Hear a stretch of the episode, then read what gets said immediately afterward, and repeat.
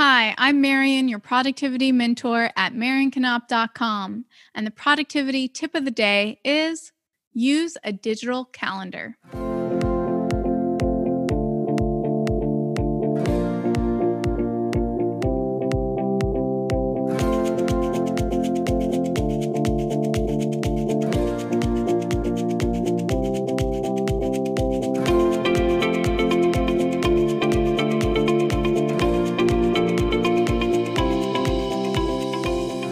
Productivity tip of the day is use a digital calendar.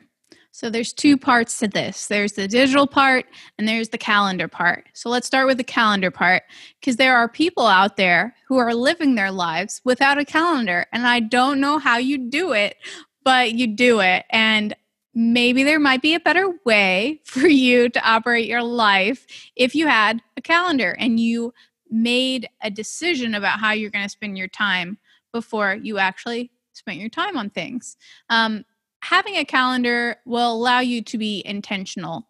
It's a lot more than just a reminder that you have an appointment or a meeting.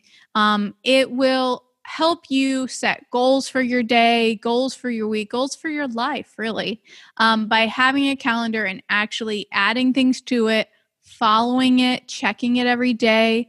Um, and if you go extreme, like I do, actually going back and adjusting based on how you actually spent your time in your day. So, a calendar is really great.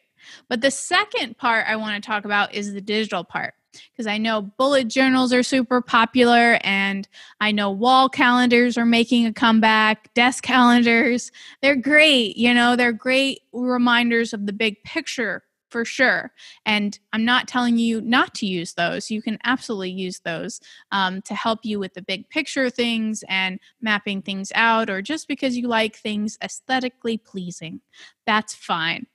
But using a digital calendar will allow you to go even deeper and actually more detailed into your day.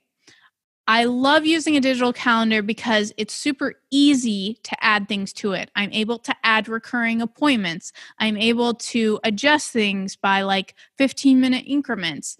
I'm able to color code it like without getting out my Crayola set. It's fantastic. Um, and it's accessible. It's on my computer, it's on my phone. If I had a tablet, it would be on my tablet. I am able to access it and share it. Other people can see it if I let them. Um, I can use an assistant to manage it. There's just so many more opportunities for having a digital calendar over something analog. So, today's tip is to use your digital calendar. So, if you haven't been using it, or maybe you haven't been using it as much as you probably could use it, let's go ahead and take uh, initiative on looking at your digital calendar regularly, adjusting it, and making it a more productive use of your time by being intentional with how you spend your time.